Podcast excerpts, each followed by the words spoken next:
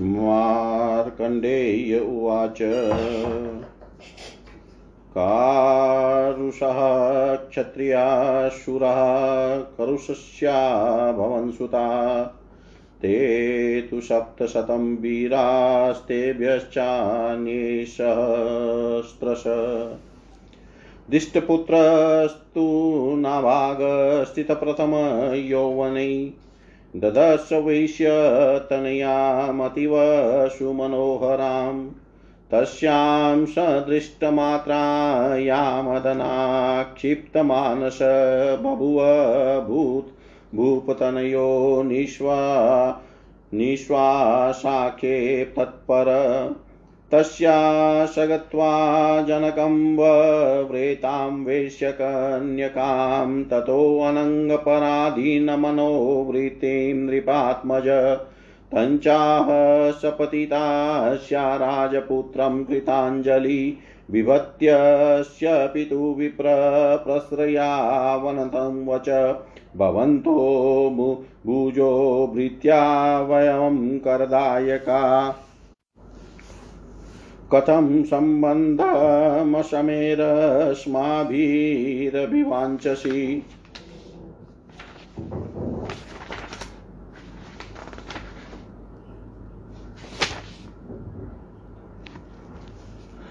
राजपुत्र उवाच साम्यं मानुषदेहस्य काममोहादिभिः कृतं तथापि काले तेरैव योज्यते मानुषं वपु। तथैव चोपकाराय जायन्ते तस्य तान्यपि। अन्यानि चान्ये जीवन्ति भिन्नजातिमतां सताम् तथान्यान्यप्ययोग्यानि योग्यताम्यान्ति कालत योग्यान्ययोग्यतायान्ति कालवश्या हि योग्यता आप्यायते यच्छरीरमारादिभिरीप्सिते कालं ज्ञात्वा तथा भुक्तं तदेव परिशिष्यते। इतं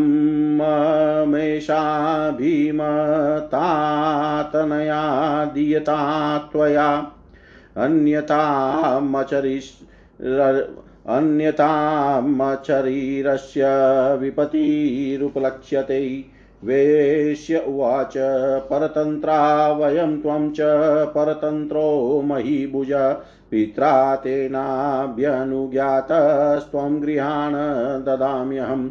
राजपुत्र उवाच प्रष्टव्या सर्वकार्येषु गुरुवो गुरुवर्तिभिः न त्वीदृशेष्वकार्येषु गुरुना वाक्यगोचर क्व मनमत्कथालगुपो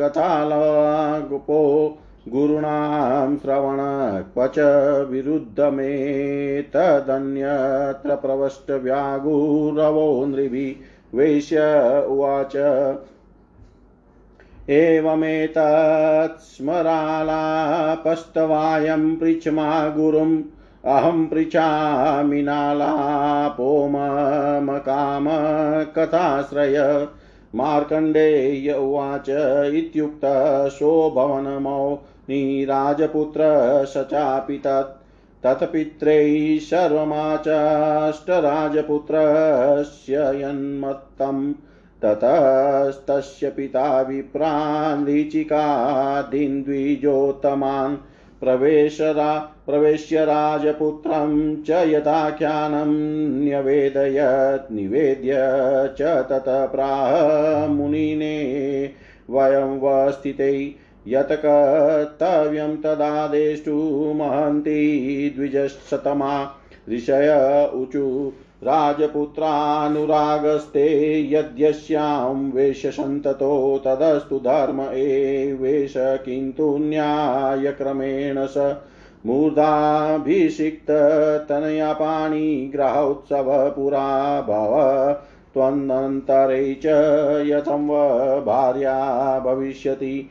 एवं न दोषो भवति तदैमामुपभुञ्जत अन्यथाभ्येतेति जातिरुत्कृष्टा बालकानयात् मार्कण्डेय उवाच इत्युक्तस्तदपास्यैव वचस्ते सामात्मनां विनिशकम्य गृहीत्वा त्यामुद्यता शिरथान् ब्रवीत्। राक्षसेन विवाहे न मया वेश्यसुता यस्य सामर्थ्यमत्रास्ति स एतां मोचयत्विति, ततः संवेश्यतां दृष्ट्वा गृहीतां तनयां द्रुतं त्रायिति पितरं तस्य प्रययो शरणं द्विज, ततस्तस्य पिता क्रुध आदिदेश बलम् अन्यताम्, अन्यतां दुष्टो नाभागो धर्मदूषक, ततस्त तुद्युयुद्धे सैन्यं तेन भूभृतसुतेन कृतास्त्रेण दास्त्रेण तत्प्राचुरेण पातितम्।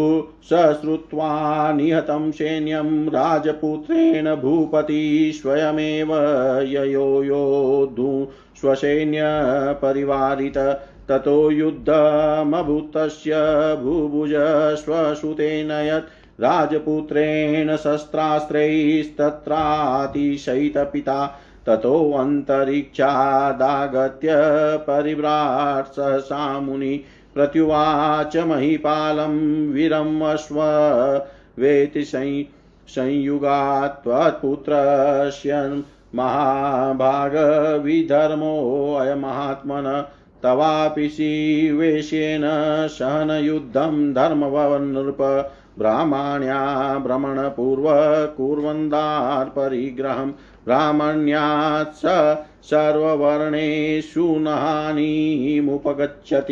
तथैव क्षत्रियसुतां क्षत्रिय पूर्वमुद्भवान् इतरै च ततो राजश्च्यवतेन स्वधर्मत पूर्ववेश्य तथा वेश्याश्चाक्षुद्रकुलोद्भवाम् न हीयते वेश्यकुलादायं न्यायक्रमोदित। ब्राह्मणा क्षत्रिया वेश्याश्वणा पाणिसङ्ग्रहम् अकृत्वान्यभवापानै पतन्ति नृपसङ्ग्रहात्। यस्या यस्या हीनाया कुरुते पाणिसङ्ग्रहम्। अकृत्वाववर्णसंयोग सोऽपि तवर्णभाग् भवेत् सोऽयं वेश्य त्वमापन्नस्तव पुत्र सुमन्दधि।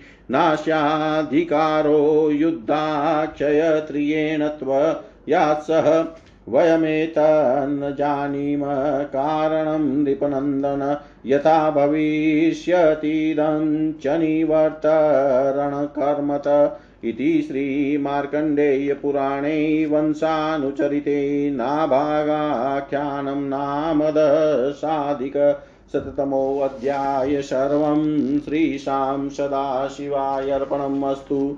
ॐ विष्णवे नमः। ॐ विष्णवे नमः। ॐ विष्णवे नमः।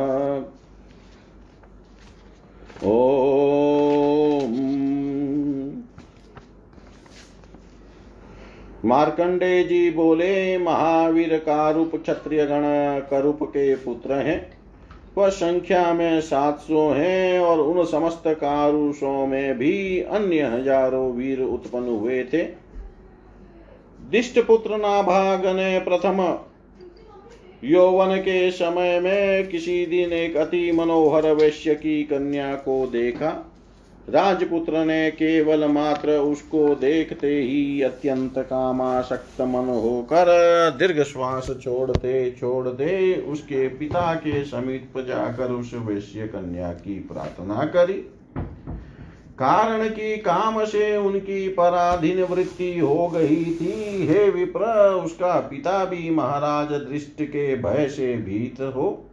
हाथ जोड़ कामाशक्त चित राजनंद से विनित भाव द्वारा कहने लगा, आप राजा और हम आपको कर देने वाले सेवक हैं।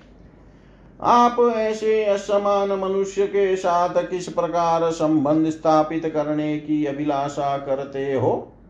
राजपुत्र ने कहा, मनुष्य देह में काम क्रोध आदि समान भाव से ही विधाता ने निर्मित किए हैं।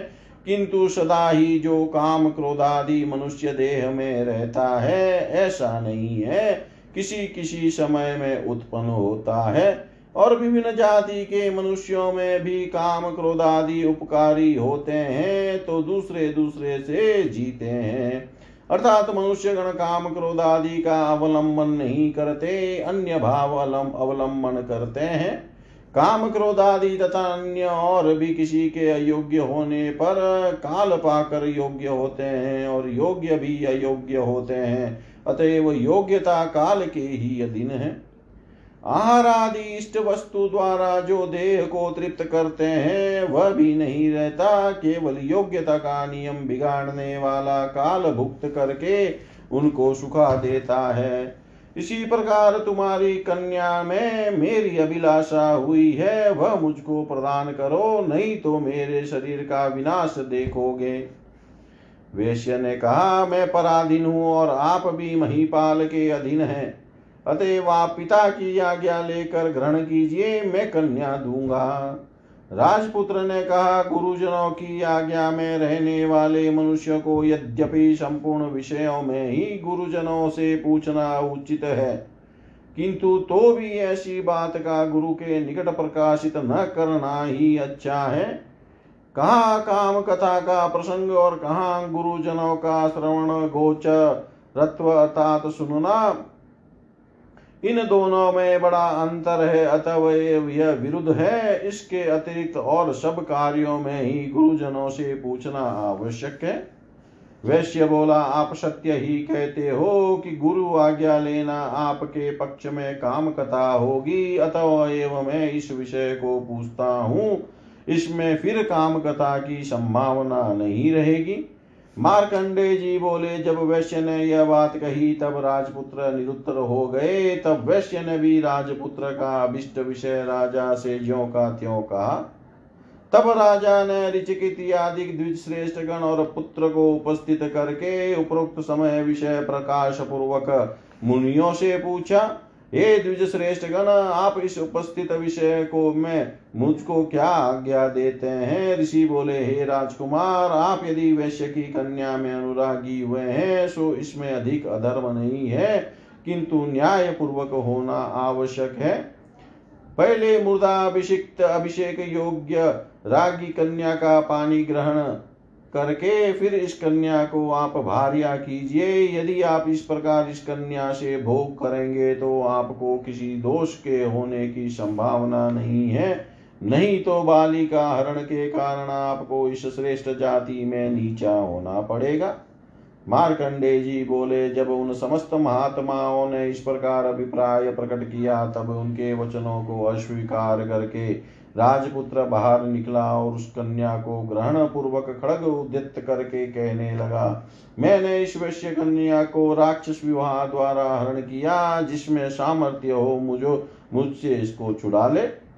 हे द्विज तब वैश्य ने कन्या को राजपुत्र के द्वारा हरण होता देख शीघ्र पद से राजा के समीन समीप उपस्थित हो रक्षा करो, यह कहकर आश्रय ग्रहण किया।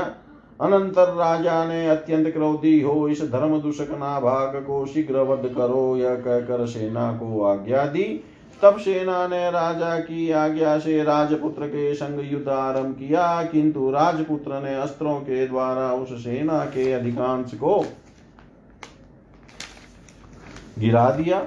फिर राजपुत्र के द्वारा सेना को निहत हुआ सुन भूपति स्वयं ही अन्य सेना के सहित युद्ध में गए। अपने पुत्र के सहित भूपति का युद्ध होने पर अस्त्र शस्त्र आदि द्वारा राजपुत्र की अपेक्षा पिता की ही अधिकता हुई। इसी अवसर में आकाश से सहसा परिव्राजक मुनि नारद आन कर राज दृष्टि से बोले, हे महीपाल, युद्ध से निवृत्त हो। होइए नृप आपका पुत्र, विधर्मी हो गया है, अतएव वैश्य के संग आपका युद्ध धर्म संगत नहीं है।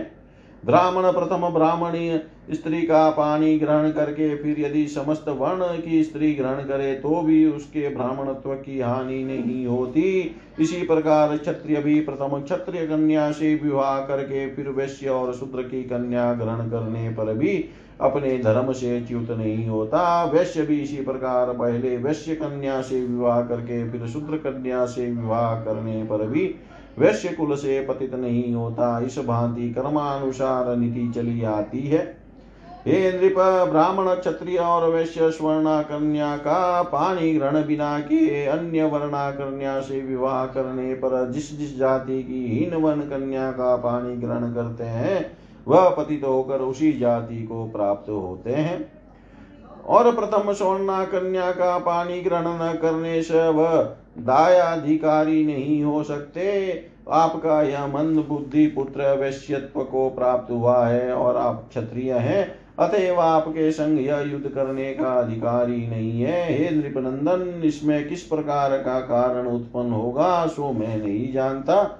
अब आप युद्ध से निवृत्त होइए। ॐ पूर्णमद पूर्णमिदं पूर्णात् पूर्णमुदच्यते पूर्णस्य पूर्णमादाय पूर्णमेव वशिष्यते ॐ शान्ति शान्ति शान्ति।